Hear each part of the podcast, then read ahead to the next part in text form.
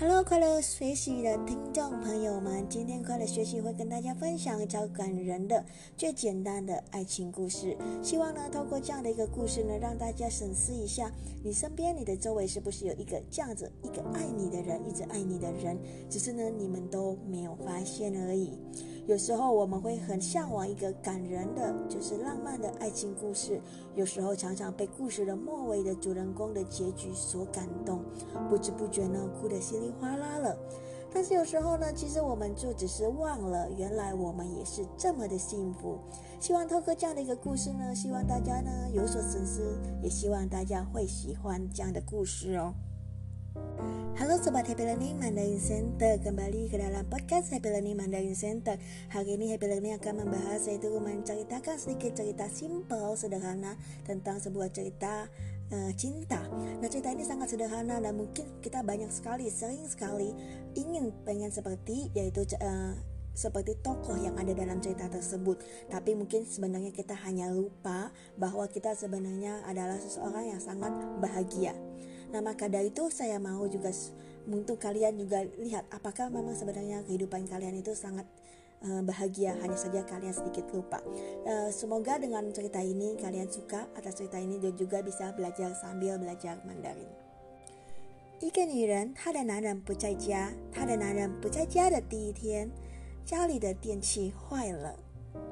女人看着灯暗下来了， 本来滚烫的铁板慢慢就变冷了。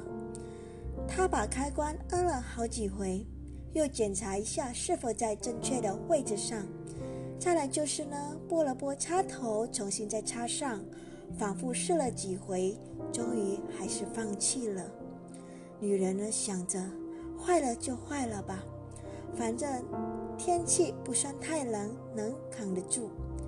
女人就这样想。男人不在家的第二天，毛巾架坏掉了。女人洗过手拿毛巾时，连同毛巾一起拿下来的还有毛巾架呢。女人看了看手中的毛巾壳，又看了看留在墙上的底座。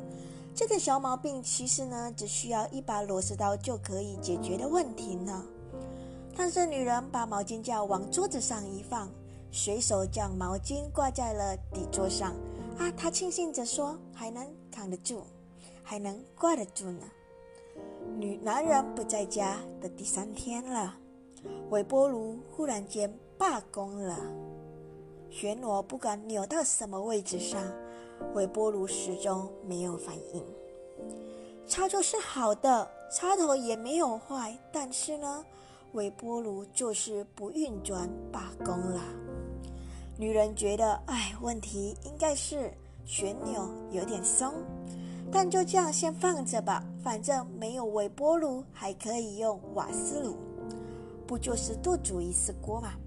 男人给男人，女人给男人发了条短信，他说着：“电暖气不热了，毛巾架掉了，微波炉罢工了。”男人迅速的回复道：“看吧，老婆，你还是离不开我。”幸好男人只出差三四天。